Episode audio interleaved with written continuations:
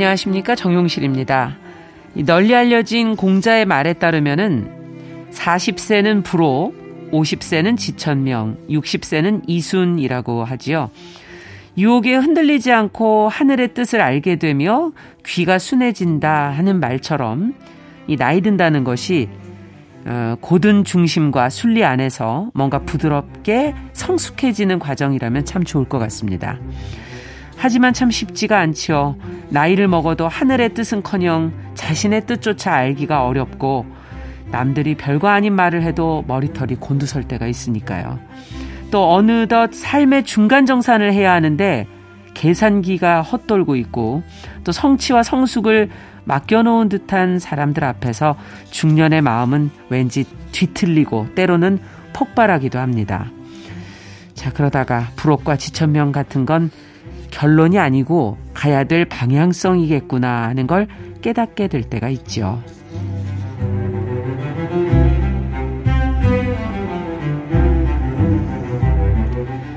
네, 사람의 마음을 들여다보고 길을 찾는 뉴스브런치 부설 심리연구소 뉴부심 2022년 12월 18일 일요일 문을 열어보겠습니다.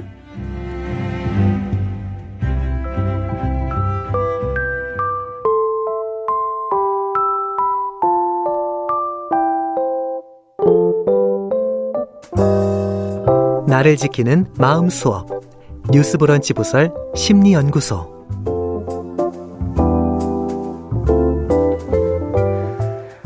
똑같아 보이고 잔잔해 보이는 일상 속에서 흔들리고 깨지는 우리의 마음을 보듬어 주는 그런 시간입니다. 일요일에 뉴스 브런치 부설 심연구소 잘 오셨습니다. 자, 오늘도 책 영화 심리학적 분석을 통해서 여러분과 우리의 마음에 관한 이야기 나눠보도록 하겠습니다. 세 분과 먼저 인사부터 나눠보죠. 책을 담당해주는 남정미 서평가 어서 오십시오. 안녕하세요. 남정미입니다. 네, 영화는 김준영 작가가 맡고 있습니다. 어서 오십시오. 네, 안녕하세요. 자, 그리고 심리 전문가 서울 디지털대 상담심리학부 이지영 교수님 어서 오세요. 안녕하세요. 자, 오늘의 주제가 중년의 분노입니다. 아. 어, 앞에서 마흔은 부록, 50은 지천명, 어, 60은 이순 이런 얘기 했는데, 음, 요즘에는 뭐, 나이들이 하도 젊어 보이셔서, 어. 마흔을 딱히 뭐 중년으로 보지도 않는 것 같고 본인도 안 받아들이시는 것 같고 그리고 이런 맥락에서 60도 이제 중년도 아니다 이렇게 말하시는 분도 계신 것 같은데 어쨌든 나이가 들어 보니까 생각도 참 많아지는 것 같고요. 음. 좀 이렇게 화도 좀 늘어나는 것 같고 어, 왜 그럴까? 이유는 뭘까? 어떻게 하면 될까? 뭐 이런 생각이 듭니다. 주변에서 지금 다 마흔들은 가까이 되셔서 중년이라고 해야 되는데 받아들이시질 않을 것 같아서 아니, 어떻게 생각? 아니면 본인 얘기든 남의 얘기든 한번 해보세요. 어, 나, 남이 그러더라고요. 인정을 안 하시고. 아, 아 니 그 어. 예전에는 음. 막 어, 뒤에서 무슨 뭐뭐 뭐 있으면 저기요 아줌마 이러면 일부러 안 쳐다봤는데 요즘 아줌마 그러니까 자연스럽게 예 이러면 쳐다보게 돼서 아 이거 아 그냥 인정하고 있구나 혼자 어. 생각하고 있습니다. 네. 음. 어떠세요, 김준영 작가? 아니 나이도 지금 두 살씩 다 내린다고 하는데 왜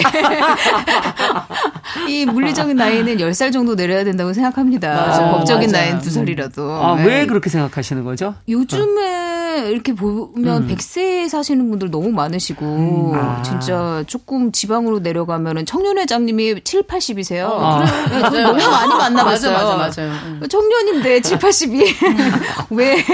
진짜 다 하세요. 일 다. 음. 엄청 맞아요. 잘하시고. 네. 네. 음. 인정들 안 하시는 분이신 것 같은데 어떻게 보십니까, 이 교수님? 저는 중년이라고 생각을 합니다. 네, 음. 중년을 생각을 하는데 어, 이번에 이제 중년의 분노에 대해서도 이렇게 생각을 해보면서 음. 정말 이렇게 우리의 어르신들을 보면 음. 이렇게 종종 화가 이렇게 참 쌓여 있구나 이런 모습들을 자주 볼 때가 있잖아요. 음. 네.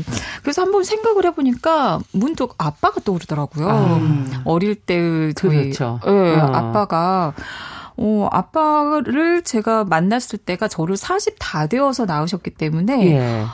줄곧 중년이셨던 거죠. 그렇죠. 음. 어. 음. 근데 아빠는 늘 화가 쌓여 있었어요. 음. 사소한 일에도 화를 이렇게 버럭 냈고 음. 모든 게 이렇게 불만인 것처럼 보였어요. 계속 어릴 때는 이해가 안 갔거든요. 음. 근데 지금 보니까 어, 저를 낳기 전이, 그러니까 중년이 되기 전까지는 팔남매 장남으로서 아, 빠가 어, 힘드셨겠네요. 네, 20살이 되던 때 갑자기 가세가 기울게 된 음. 거예요. 음.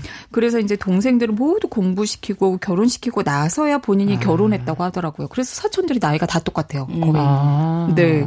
그래서 아, 정말 이렇게 세상에 대해서 여러 가지 억울한 분노가 많이 쌓였을 음. 수 있게 있었겠다. 이런 그러네요. 생각이 들더라고요. 네. 근데 중년의 분노는 저는 이렇게 떠올려 보면 무기력과 함께 오는 것 같아요. 어. 이렇게 조용히 가만히 무기력하게 있다 갑자기 우욱 하는 약간 그런 느낌이에요. 아, 뭔지 네. 알것 같네요. 네. 왜냐하면 이제 나이가 들어가면 뭔가 옛날보다 네. 할수 있는 게 적어지니까 네. 무기력해지고 내가 할 수 있는 게 없는 게 화가 내 스스로한테 나는 화인지 음. 남한테 나는 화인지 모르겠는 화가 날 때가 있는 거죠. 그런 것 같아요. 어, 그런 걸 목격하신 적이 또 있으세요? 어 그냥 무기력과 화가 같이 온다 지금 그렇게 얘기해 어, 주셨는데 무기 무기력과 화와 그리고 음. 그 동안에 받아왔었던 게 어느 제일 음. 가까운 사람이거나 만만한 사람한테 어. 확 불똥이 튀어서 한 번에 폭발하는 경우들을 많이 봅니다. 네. 예.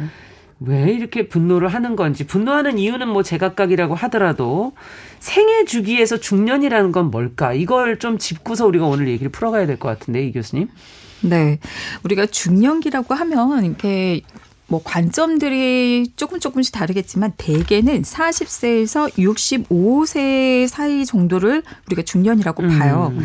근데 이 시기의 발달의 어떤 단계 과제들로 보면 일단 에릭슨이라고 하는 음. 사람이 발달 단계를 7단계로 나누었거든요. 네. 이 중에서 이 중년기가 성인 중기에 해당이 됩니다. 성인 중기. 네. 성인 중기의 과제는 생산성을 발휘하면서 우리가 가족 가족을 꾸리고 어. 아이를 낳고 사회에서 일을 하고 돈을 벌고, 벌고 이런 생산성에 집중해야 되는 시기인 거죠. 음. 그러지 못하면 뒤처지는 침체되는 그런 시기입니다. 음.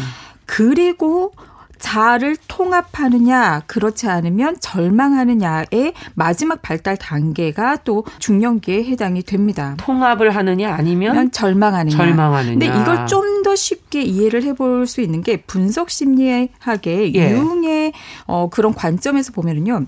융은 인간의 발달 단계를 크게 두 가지로 구분을 했어요. 음. 전반기에는 우리가 태어나서 환경과 사회에 적응하기 위해서 그렇죠. 본인이 속한 집단이 요구하는 어떤 역할들, 역할들에 순응하면서 음. 페르소나를 발달시킵니다. 예. 거기에서 요구하는 모습대로 살아가는 거죠. 그렇죠. 그러다 보니 각자 태어날 때 각자의 모습이 있을 텐데 맞지 않는 자신의 성격이나 특성은 억압되어서 보이지 않는 그림자가 되어버리는 거죠. 음. 어두운 부분으로 자아에 깊숙이 들어가지는 거죠. 음.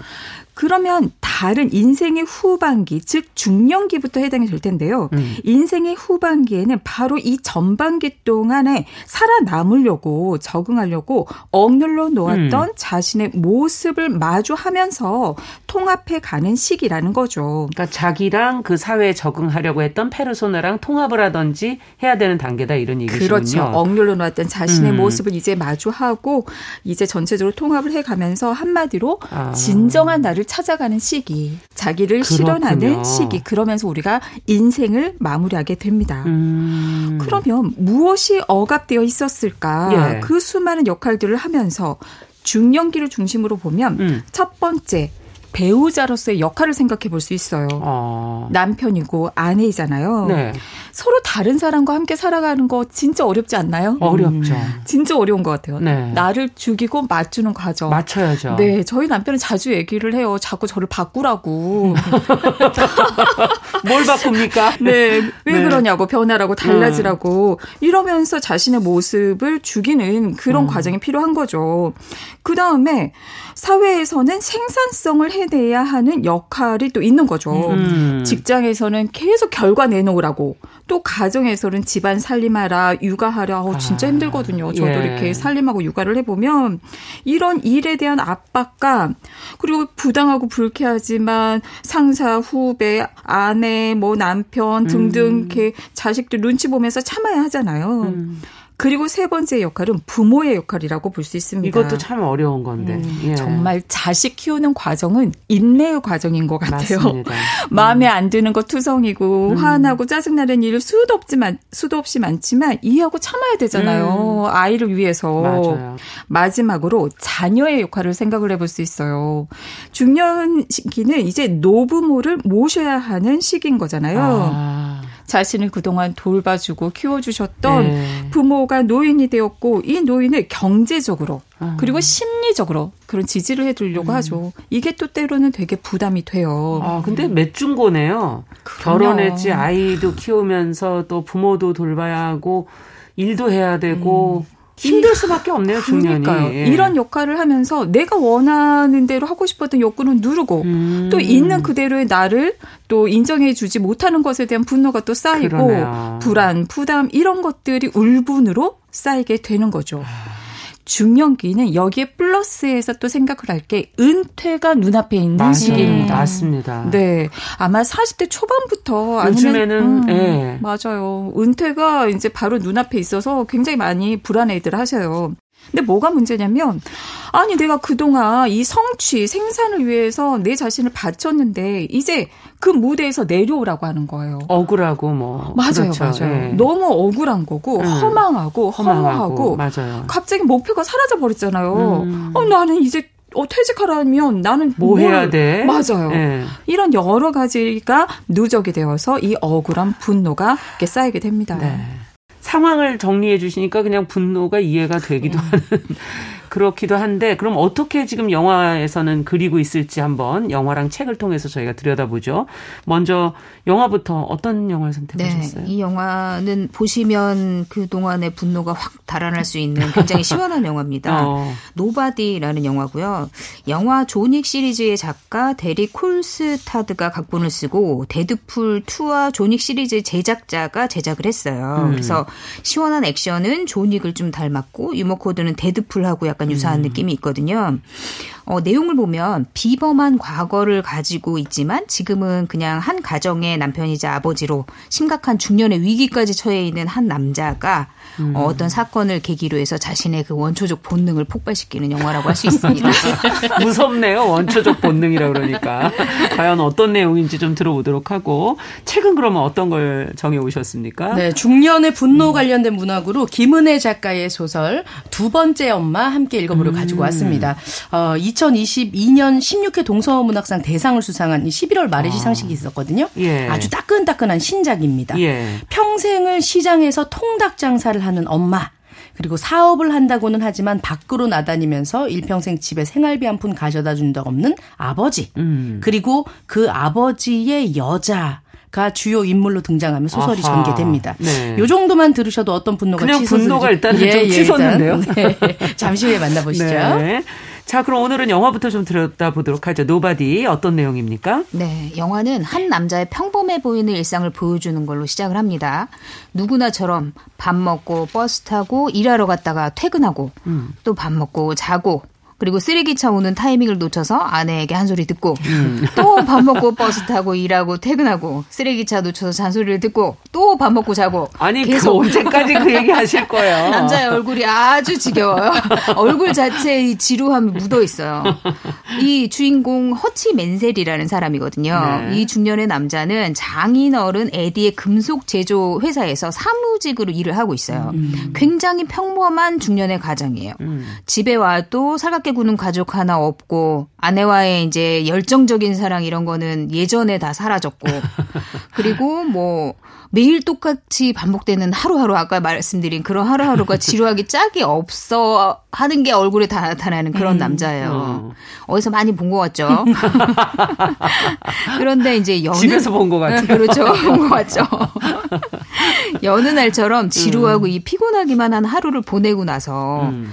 하품할 시간도 없이 잠자리에 딱 들었는데 현관문이 딸그닥거리는 이상한 소리가 나는 거예요. 그래서 음. 잠을 깨요 본능적으로. 음. 그래서 어 강, 강도가 들은 거 아니야? 이렇게 이제 직감을 하거든요. 그래서 살금살금 골프채를 쥐고 복면을 쓴 강도에게 거의 다다랐는데 총구가 눈앞에 있는 거예요. 음.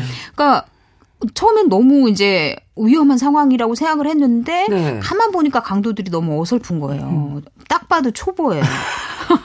그런데 이 강도들이 돈 내, 내놓으란 소리에 허치는 두 말 안 하고 식탁 위에 접시를 가리키며 쌈짓돈도 내주고 자기의 시계까지 털리게 되거든요. 음. 이제 뒤늦게 아들이 이제 청소년이에요. 음. 아들이 어, 나와가지고 자기가 제압할 수 있겠다 싶으니까 용감하게 강도들을 향해 달려들어가지고 몸싸움까지 해요. 어머. 그러면서 아버지에게 도와주면 제압할 수 있다는 사인을 보내거든요.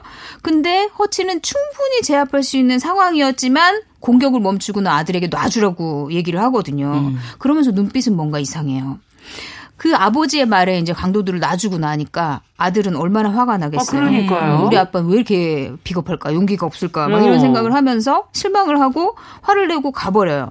그리고 아내도 말은 안 하는데 은근히 못마땅한 얼굴이에요. 그리고 막 아, 뭔가 안쓰럽다. 이 남자 약간 이런 표정으로 보거든요.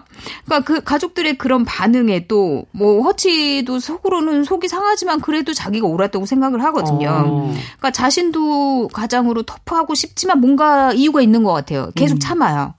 그리 하지만 그 안에서 이제 사람들이 자기를 어떻게 보는지 아니까 그것 때문에 조금 막 계속 분노는 쌓이고 음. 있는 상황이거든요.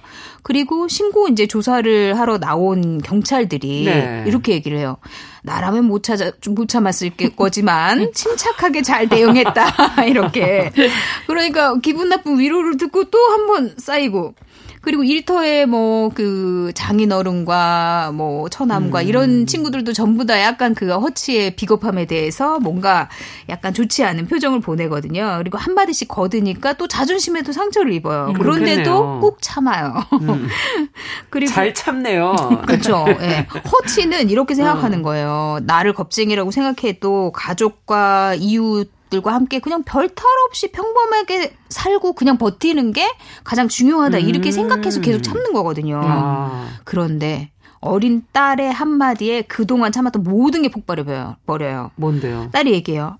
아빠, 내 야옹이 팔찌가 없어졌어. 강도들이 가져갔을까? 이렇게 얘기하거든요. 근데 이 어린 딸은 사실 가족 중에 유일하게 허치에게 애정을 보여주고 안아주고 뭐 이런 딸이에요. 굉장히 오. 어리고 순수한 딸인데 딸의 물건을 가져갔다고 이러면서 이제 갑자기 화가 폭발한 거거든요. 사실 허치는 국가 비밀 요원 출신이에요. 음. 과거에 굉장히 활약을 했던 비밀 요원이거든요. 너무 안 맞는데. 그렇죠. 지금은 네. 이제 늙어서 무기력해 보이지만 어. 과거엔 그랬어요. 근데 가족들은 다 몰라요. 오. 어. 그리고 뭐 공식적으로는 사망한 걸로 처리하고 다른 신분으로 해서 평범한 삶을 살아가고 있었던 거거든요. 아. 그 강도들을 놔주라고 하고 자기가 말썽을 안 부리려고 했던 것도 문제를 일으키면 자기의 과거 신분도 탄로날 수도 있고 예, 뭔가 문제가 될 수 있는 상황들이 아. 될수 있다. 있다고 생각해서 충분히 제압할 수 있었지만 참았던 거거든요. 어. 그런데 할수 있는데 못했어요. 남들은 다 비겁하다고 해요. 얼마나 화가 나겠어요. 네. 그러니까 그 분노가 드디어 터진 어, 딸한테 가서 지금 터졌잖아요. 음. 그러면 더 참지 않는다는 건 어떻게 했다는 건가요? 딸 얘기를 듣고. 딸 얘기를 듣고 가만히 있는 나를 왜 건드리냐 이런 이제 굉장히 화가 났겠죠. 그래서 집을 뛰쳐나가서 아버지가 계신 요양원으로 가요 일단. 음. 그리고 사실 아버지도 과거에 FBI 출신이에요. 어. 지금 은퇴하셔가지고 아. 요양원에 계시지만.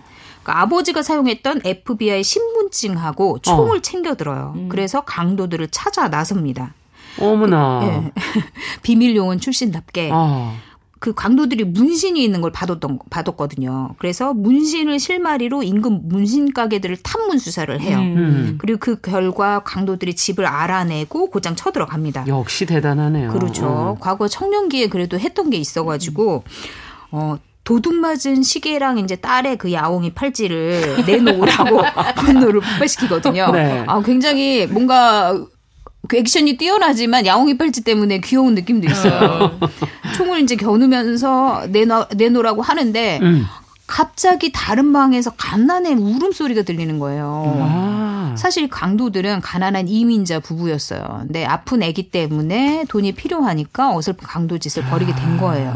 그러니까 사정을 알고 나니까 동정심도 들고 얘네들한테 더 이상 분노를 폭발시킬 수가 없는 거죠. 음. 근데 마음속에 분노는 아직 가득 쌓여 있어요. 아. 그런 상황에서 그 집을 나와서 막 끓어오르는 분노로 막 벽을 치고 막 화를 음. 내요. 그러다가 집으로 돌아오는데 버스 안에서 한 무리의 불량배들을 만난 거예요. 네. 불량배들이 버스를 무단 점거하고선 한 여학생을 막 괴롭혀요. 막 성적으로 희롱하고 막 그 모습을 보니까 이제 그 분노가 다시 터지는 거죠. 어. 그래서 그들을 무차 진짜 잔인하게 때리면서 처음에는 막 당하기도 하지만 예전에 그 본능이 다시 올라오면서 음. 뭐 그 떼거리의 불량배들을 액션으로 다 굉장히 아. 처참하게 처단합니다. 와. 허치의 액션을 보고 있자면 아 얼마나 쌓였으면 저럴까 이런 생각까지도 들어요. 그러니까 네. 자신이 평범한 중년의 가장으로 자기의 본성을 억누르고 음. 매일같이 지루한 삶을 살았잖아요. 그리고 사실 되는 일도 하나도 없다고 느꼈거든요. 음. 그러니까 그런 좌절감과 무력감 이런 것들이 그 불량배들을 향한 공격성으로 다 튀어나오는 네, 거예요. 그 불량배들도 황당했겠는데요. 그렇죠. 그러니까 네. 1만 당해도 될 걸 10을 당한 거잖아요 지금. 네. 근데 그렇게 화를 이제 폭발시키고 집으로 돌아왔더니 너무 시원한 거예요. 삶이 음. 좀 다르게 보이는 거예요. 자기가 그동안 아, 가족들과도 적극적으로 아내와도 좀 더 사랑할 수 있었는데 사랑을 못했구나. 아. 그리고 가족들과도 적극적으로 소통하지 않았구나. 이러면서 아내에게도 먼저 손을 내밀고 아들에게도 좀 잘 지내보자. 이렇게 아. 화해 손을 내밀거든요. 그러니까 자신감이 생기면서 뭔가 자기도 할 수 있겠다 싶고 관계도 개선할 수 있겠다. 뭔가 의욕이 생긴 거예요. 네. 그런데 과거에 함께 일했던 비밀 요원 중에 한 명이 전화를 걸어와요. 음. 그리고 허치가 때린 불량배 중에 한 명이 물불을 안 가리는 악명 높은 러시아 마피아 보스 율리안의 동생이다. 너 이제 큰일 났다. 이렇게 경고를 하는 거예요. 어, 머나 그러니까 생각지도 않게 일이 커져버린 일이 커져버렸네. 이걸 어떻게 해야 되나? 이 결과를 알고 싶긴 한데 잠깐 여기서 네. 중년의 분노라는 게 어떻게 표출이 돼야 되네, 이 교수님. 지금 이렇게 표출되면 안 되잖아요. 엄청난 폭력성으로. 어, 일단 발생한 분노는 공격성을 수반해요. 그러니까 음. 공격성이 항상 따라오는 거죠. 또한 쌓인 분노는 자꾸만 밖으로 표현되어서 해소되길 바라거든요. 음.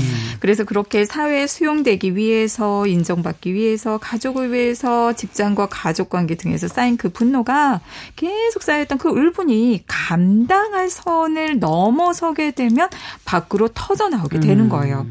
어떤 방식으로 나오냐? 첫 번째는 직접적인 공격성으로 나올 수 있어요. 어. 정말 대놓고 나를 화나게 한 대상을 공격하고 파괴하고 복수하면서 음. 내가 받은 고통을 돌려주겠다라는 그런 방식인 거죠. 음. 허치가 그래서 정말 이렇게 상대방을 진짜 집요하게 그렇게 하거든요. 음. 두 번째 방식은 간접적으로 공격성을 표현하는 방식이에요. 어. 떻게 보면 가장 많이 하는 방식이죠. 약간 비겁할 수 있지만 어. 엉뚱한 대상, 좀 더 만만해 대상. 보이는 대상에게 쌓인 화를 푸는 거죠. 어. 우리 집에서 보통 이제 아버지와 어머니께서 밖에서 직장에서 상사에게 화가 났다거나 아니면 배우자에게 화가 났는데 괜히 말 안 듣고 장난치고 숙제 안 하고 음. 있는 아이에게 이렇게 화를 팍 퍼붓는다거나 네. 그럼 자식 자식들 입장에서는 나중에 생각하면 되게 억울하죠. 억울하거든요. 예. 그리고 또 이런 경우들이 있어요. 가정에서 아내와 자녀에게 눌러 있던 것을 직장에서 지위를 이용해서 음, 강압적으로 음. 무섭게 하시는 분들 음, 떠오르네. 그죠. 굉장히 많이 떠올라요. 네. 근데 정말 재미있는 게요. 실제로 직장이나 밖에서는 되게 무섭고 권위적이신데 나중에 알고 보면 그분들이 집에서 보통 부인을 무서워하시더라고요. 맞아요, 맞아요. 배우자에게 굉장히 네. 그 비유를 맞추면서 음. 순응하면서 사시는 그런 얘기를 들을 때마다 깜짝깜짝 놀아요. 맞아. 근데 또 반대로 네. 직장이나 사회에서는 되게 순응하고 착해 사람인데. 보여요. 좋은 음. 사람. 근데 집에서는 아내와 자식에게 굉장히 폭력적이고 네. 그 거치신 분들이 또 있잖아요. 세 번째 방식은 수동 공격적인 방식인데요. 자신이 공격하고 있음을 드러내지 않으면서 공격하는 음, 거. 어떻게 하는 겁니까, 그게? 예를 들면 잘해주는 듯한데 괜히 비꼬는 거고 기분 나쁜 거 있잖아요. 아. 내가 너를 위해서 하는 말인데 이건 좀 그렇지 않니? 어, 그러게. 왜 별로 좋지 않은 그런 걸 했어. 좀 더 열심히 하지 그렇지. 음. 뭐 이렇게 말은 되게 위해 주는 것 같은데 사실은 비꼬고 있는. 맞아요. 아. 마지막으로 이제 충동적인 분노 분노 반응으로 중년에 많이 나올 수 있거든요. 그러니까 쉽게 삐치고 짜증을 내는 어, 이게 방식. 제일 많은 것 같은데요? 네, 맞아요. 네. 이게 워낙 서운함이랑 불만이 막 쌓여 있으니까 진짜 우리가 감당할 손을 진짜 벗어나면 네. 이렇게 삐죽삐죽 나와요. 자꾸 삐치시는 분들이 맞아요. 많으세요. 쉽게 서운하고 그렇죠. 쉽게 삐치고 쉽게 짜증내고. 특히 주요 간부들이 주로. 중년이시니까. 중년이신 분들. 네.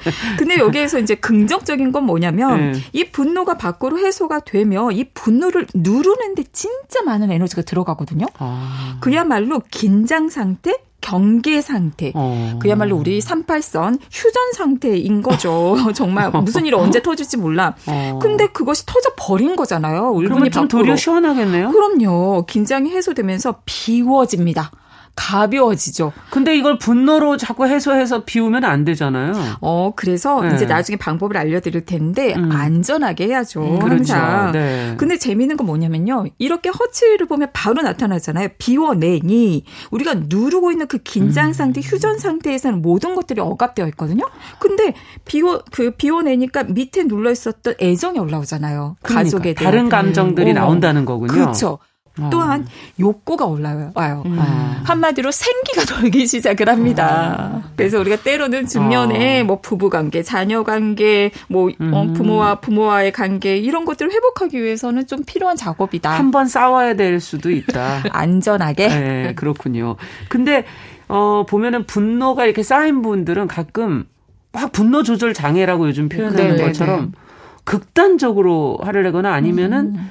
어 그것이 엉뚱한 데서 이렇게 조절이 안 된 느낌을 받거나 맞아요. 아니면은 갱년기에 요즘에 그 직장을 그, 그 은퇴하시고 우울이라고 해야 될까요? 갱년기 우울. 네. 조금 잦아들어서 조용히 가만히 뭔가를 아무것도 안 하고 있는 음. 그런 모습도 네네, 네, 좀 뭔가 불편해 보이거든요. 네. 어, 이게 조금 다른데요. 음. 분노 조절 장애는 감정을 통제하는 능력이 생물학적으로 이게 결여되어 있는 경우라 음. 중년의 분노는 누적된 분노예요. 음. 근데 이것은 조절이 안 돼서 그때 그때 즉흥적으로 뭔가 기분 나쁜 일이 있을 때 쉽게 화를 폭발하는 것이라 음. 다르죠.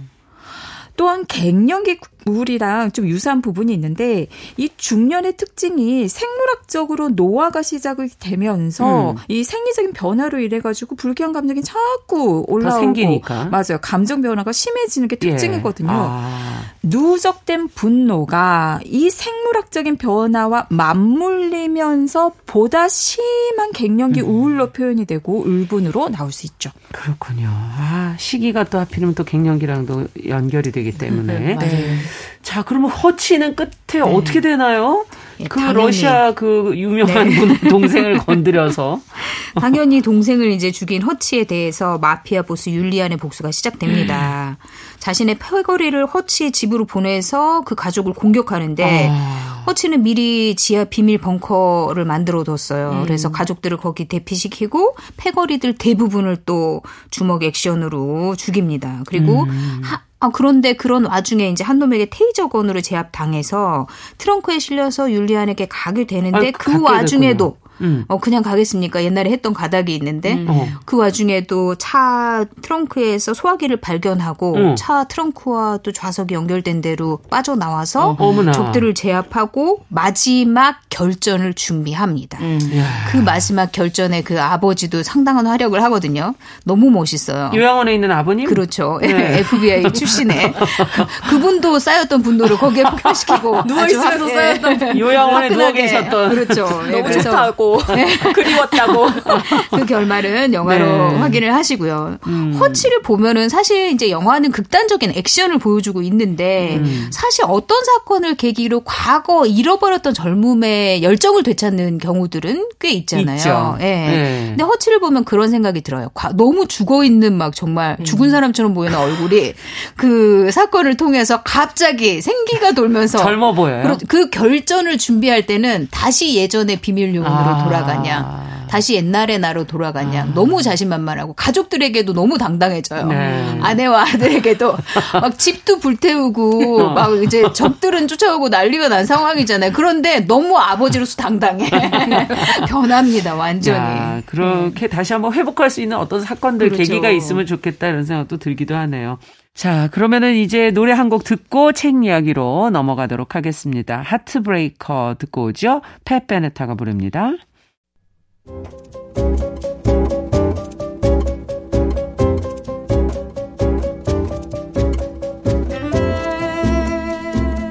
여러분은 지금 뉴스브런치 부설 심리연구소를 듣고 계십니다. 네, 뉴스브런치 부설 심리연구소 뉴부심 서울디지털대 이지영 교수님 남정미 사평가 김준영 작가 세 분과 함께 중년의 분노에 관해서 이야기를 나눠보고 있습니다. 예, 그 영화를 같이 보면서 중년의 분노를 같이 좀 느끼고 해소가 조금 된 듯한 느낌이 들기도 하는데 네. 자 책으로 좀 넘어가 보죠. 아까 두 번째 엄마라고 그랬어요. 네. 이거 먼저 시작부터 뭔가 이것도 분노랑 약간 연결이 되는 느낌이 들었거든요. 맞습니다. 네.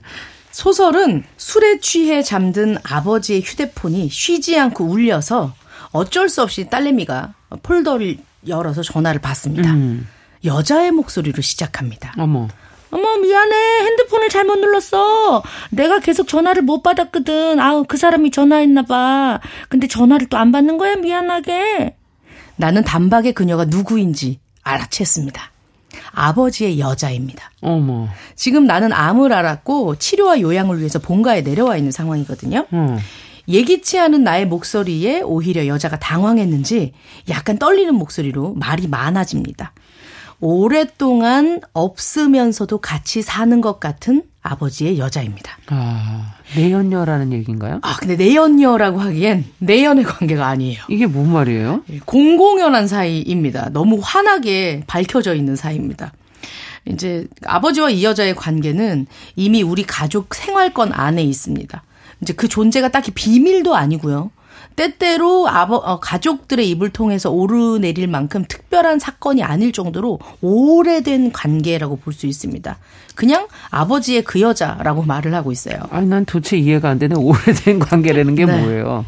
그 음. 처음 내가 그 여자를 만난 건 내가 초등학교 입학할 때였습니다. 입학 기념으로 온 가족이 충주의 한 온천으로 놀러를 갔는데요. 그때 나는 처음 그 여자를 보았습니다. 엄마는 이제 본전을 뽑겠다고 3시간 넘도록 목욕을 하고 있었고 음. 나와 아빠는 먼저 나와서 그 로비 같은 데 있잖아요. 음. 예, 한참 수족관 앞에 앉아고 뻐끔거리면서 이제 서 있는데 멀리서 이 여자가 등장합니다. 빨간색 하이힐에 흰색 투피스를 입은 여자. 나는 그녀를 보면서 와 텔레비전에서 막 걸어 나온 예쁜 여배우 같아 이렇게 생각을 합니다. 어. 여자가 아버지와 대화를 나누는 사이 나는 손에 아이스크림을 들고 있어서 이제 먹고 있었거든요. 그래서 정신이 없었고 그때 그녀가 아버지의 정부가 되었을 거라고 상상을 하지 못했죠. 어. 두 사람은 길지 않은 대화를 끝냈고 여자가 와서 어 그래 이러면서 이제 내 머리를 쓰다듬는데 여자의 손에서 향긋한 분 냄새가 이렇게 풍깁니다. 음. 우리 엄마 품에서는 맨날 닭비린내와 기름내가 나는데 마치 그 냄새가 생물처럼 엄마의 삶에 이렇게 들러붙어서 오랫동안 기생하고 있는데 아 빨간색 하이힐에 흰색 투피스를 입은 저 배우 같은 여자는 다른 향기가 납니다. 음. 어린 내가 봤을 때도 약간 좀 멋있고 그랬던 것 같아요. 음. 사실 엄마는 두 사람의 관계를 20년 전부터 알고 있었던 것 같습니다. 어. 제일 마지막 장면에서 이렇게 꿈인지 뭔지 아이가 다시 어, 어, 주인공이 다시 옛날 일을 상기하는데 엄마가 좀 빨리 나와서 이렇게 나와서 보다가 아빠랑 그 여자랑 안고 있는 모습을 보고 온천에 있는 자판기 뒤로 몸을 숨기는 장면을 딸이 봐요. 아. 예, 알고 있었던 것 같습니다. 이제 엄마는 분노가 차올랐지만 그때 그 시절만 해도 이혼은 소도시에서 굉장히 큰 음. 흠이었고요. 어, 또 본인의 처지와 그 여자의 외향을 비교해 봤을 때 너무 다르기도 합니다. 그런 곳에서 오는 일종의 자존감 하락도 분노를 밖으로 표출하지 못하게 만듭니다. 음. 그런 엄마가 분노를 사기는 가장 큰 방법은 미친 듯이 일을 하는 거였어요. 더욱 닭을 많이 튀기고 많은 사람들이 이 집 닭을 찾게 만드는 것. 튀김 냄새는 엄마의 몸에 더욱 짙게 배이고 맙니다. 음. 엄마한테 남동생이 있어요. 이제 외삼촌이 네. 한 연구소에서 연구를 하고 있는데 외삼촌은 이제 때마다 외국에서 열리는 세미나 뭐 연수들을 다니고 있어요. 엄마는 외삼촌 굉장히 자랑스럽게 생각하고 음. 있습니다. 그곳에서 잊지 않고 엄마를 위해 샴푸나 화장품 이런 이제 비싼 아이크림 이런 걸 우리 집에 택배로 보내는데요. 음. 엄마는 그 택배를 뜯으면서 자신이 아는 모든 영어를 총동원해서 감탄사를 맨날 외칩니다. my brother great very very surprise present thank you, thank you, 막 이러면서 이런 얘기를 하죠. 네. 그런 외삼촌이 어, 미국에서 먹었다면서 거기 주방장한테 물어 물어 알아온 방법을 엄마한테 알려줍니다. 아. 닭을 4등분 내고 특제 파우더 비율로 버무려서 이렇게 후추를 잔뜩 뿌린 양념 먹는 닭 제조법을 알려주고요. 오. 엄마는 그 방법으로 닭을 튀기면서 엄마의 통닭 굉장히 유명해지기 아, 시작합니다. 그렇군요. 예. 엄마의 일생이 헛된 것이 아님을 증명하는 지표이자 바람난 남편 소가리를 하는 대신 선택한 엄마의 생존법이었습니다. 음. 근데 외삼촌이 보내준 그 비싼 화장품 너무너무 귀하잖아요. 음. 상하지 않게 닭 냉장고에 같이 엄마의 그 인생을 드러내는 이 닭의 존재와 같이 화장품 거기다 넣고 보관하면서 그마저도 아끼느라 제대로 쓰지 못하고 있습니다. 음. 기껏해야 새끼 손톱만큼 눈가에 바르고 나서 어머나 이거 왜 제라 그런지 야 다르긴 다르다. 여기 봐. 야, 이 바르자마자 주름이 없어졌네 없어졌어. 이렇게 까르르 웃으면서 소녀 같은 얼굴을 하는 모습을 음. 나는 보고 있습니다. 야, 정말 나 나름의 어떻게 보면 생존법, 그래도 긍정적으로 그걸 풀어보려고 노력을 하시는 것 같은데, 그래도 속상한 일은 있겠죠. 맞죠. 예. 그러던 어느 날 이 아버지가 엄마가 꼭꼭 숨겨둔 아이크림을 용케 찾아내서 여자에게 선물합니다. 아, 너무했다. 아, 진짜. 그날 집안은 난장판이 됩니다. 어, 야, 이 무엇 같은 인간아, 그게 어떤 건데 그녀를 갖다 주냐? 이랬더니 이제 여지껏 어떻게 엄마에게 되는지 아빠의 대사가 나와요. 네 주제에 이런 게 어울리기나 하냐? 어? 이런 건 여자가 바라는 거야, 여자가. 아버지는 여느 때처럼 큰 소리를 쳤고 엄마는 마당에 주저앉아 차곡차곡 묵혀뒀었던 한을 토해내듯 서럽게 울면서 악다구니를 씁니다. 내가 이 화장년을 내가 머리끄덩이를 잡아 털을 다 뽑아버릴 거야. 지 새끼 잡아먹은 년이 아주 남의 집구석까지 말아먹으려고 작정을 했어. 아! 여기에 이제 보면 엄마가 그래도 연민을 느꼈던 그녀의 부분이 나오죠. 음. 어, 아들이 죽은 거예요. 그 이제 내연녀가 음. 이런 것까지 걱정하는 엄마입니다. 음. 그 여자는 악독한 시어미 밑에서 시집살이를 하다가 아들이 사고로 죽자 소박을 맞았고 그래서 고향인 충주에 왔고 요정에 취직했고 운명처럼 그곳에서 아버지를 만났다. 이렇게 음. 얘기를 합니다. 아버지는 그 여자의 삶이 너무 가엾다면서 애달파하고 첫사랑에 대한 그 순애보 같이 풋내나는 눈물을 흘리면서 막 웁니다. 아, 막. 이건 일평생 닭 모가지를 비틀며 살아온 우리 엄마의 사연이 속절없이 초라해지는 그런 순간이에요. 음. 아버지는 자주 엄마와 그 여자를 비교합니다. 엘리자베스 테일러와 같은 그녀가 너무 예쁘다면서 자신을 위로해준 그녀에게 엄마는 고마워해야 된다고. 음. 엄마는 계속 그 얘기를 한 20년 동안 들어온 것 같습니다. 이런 얘기를 듣는 나는 마음속으로 상상합니다. 그 여자 생닭처럼 도마에 올려놓을 거야. 세로로 한 번, 가로로 한 번, 중식도를 높이 쳐서 힘껏 내리치면 여자는 4등분 되는 거야. 아니야. 머리, 몸통, 허벅지, 종아리로 나눈 것이 나을까? 어떻게 됐건 4등분이면 오케이지? 이러면서 생각해요. 왜 하필 우리 집이야? 왜 하필 나야? 왜 하필 저 여자야? 하면서 어린 나는 여자에게 저주를 퍼붓습니다. 음. 그것이 아버지를 유혹하고 순종을 강요한 그녀에게 어린 내가 할 수 있는 가장 잔혹한 상상과 처벌이었거든요. 나도 이런데 근 27년 동안 이런 삶을 살아온 엄마의 마음은 어땠을까요? 엄마 또한 화난 그 마음을 매번 이렇게 닭을 자르는데 쓰는 것 같습니다. 그랬겠네요. 예. 아버지의 술주정과 입씨름을 하던 엄마는 이제는 여자를 집으로 불러들이라고 논까지 할 수 있는 여유가 생겼습니다. 아유, 나도 늙어서 닭장 사는 거 힘들어. 60 훌쩍 넘어갔고, 이제 안 아픈 구석도 없고, 어, 와갖고, 닭 좀 잡고 튀기라 그래. 어? 밭도 갈고, 이게 푸성기도 조금 신고. 왜? 곱게 산 년이라서 그런 일을 못한대? 빨리 기어오라 그래! 내가 내 말 안 들으면 여기 밭에다 쥐도새도 모르게 묻어버릴 거야! 야, 이런 말을 했다는 거는 어떻게 보면 좀 뭐 지겹다, 뭐 포기했다 이런 의미인가요? 아, 그럴 수도 음. 있겠죠. 어, 근데 아버지가 말귀를 어떻게 알아들었는지 여, 의, 여, 의외의 결과를 가지고 옵니다. 어떤 결과를? 여자를 데리고 와요. 진짜? 네. 예. 앞세워서 집에 옵니다. 여자의 손에는 이제 내가 암을 앓고 지금 몸이 안 좋다고 했잖아요. 음. 엄마의 생활상에서 있는 나를 위한 보양 음식은 닭밖에 없어요. 음. 닭으로 백숙을 해주거나 닭을 고아주거나 그렇죠. 이런 거밖에 없는데 이 여자 손에는 한약이 들려 있습니다. 음. 엄마의 것도 아니고 나의 약을 저 여자가 지어 오다니 상황이 우습기도 하고 민망하기도 합니다. 야. 그런데 세월을 두른 여자는 몰라보게 다른 사람입니다. 연약했던 그 옛날의 이미지는 온데간데 없고 예. 동글동글한 체형이 되었고요. 허리까지 오던 긴 머리도 아줌마들이 많이 하는 커트 스타일로 바뀌어 아. 있습니다. 엘리자베스 테일러 아니시고요. 네. 젊은 시절의 신화적이었던 매력은 이제 없습니다. 아. 근데요, 어, 아버지는 아직도 아직도 그녀를 예. 어, 여자가 집으로 왔다는 전화에 어, 엄마는 기가 막혀서 한달음에 달려옵니다. 어. 엄마가 들어오는데 닭을 자를 때 쓰는 중식도를 한 손에 들고 철문을 열고 뭐야 이러면서 들어오시는데 아버지는 칼을 든 엄마의 모습을 보고 해코지라도 하는 줄 알고 기겁을 하고 정작 엄마는 이제 식당 그 통닭집 오픈을 하려고 하다가 달려온 거예요. 어. 그래서 엄마 그거 뭐야 이랬더니 아이고 이거 뭐야 이러면서 이제 중식도를 어, 놀라서 텃밭에 음. 던져 버립니다. 그랬더니 이 여자가 달려오면서 얘기합니다. 형님 와. 형님, 제가 어떻게 살아있겠어요? 이러면서 손을 덜썩 어. 잡으니까, 형님은 무슨 형님이냐고. 어쩐 일로 여기를 왔어. 여태껏 아는 척 안 하고 살았잖아. 간통제 폐지됐다고 이제 막 나가자는 거야? 뭐야? 무슨 꿍꿍이야? 아버지의 말이 가관입니다. 어, 이번에 좋은데 자리가 났어. 이 사람 요정 하나 내려고. 어머, 미쳤어. 워낙 목이 좋고 그 싸구려 아니고 고급스러운 데야. 내일 계약을 하는데 돈이 좀 모자라네, 돈이. 어머머머. 그러면 그렇지. 여자는 수십 년간 아버지와 불륜 관계로 살아온 것도 모자라서 이제는 대놓고 돈을 요구합니다. 야.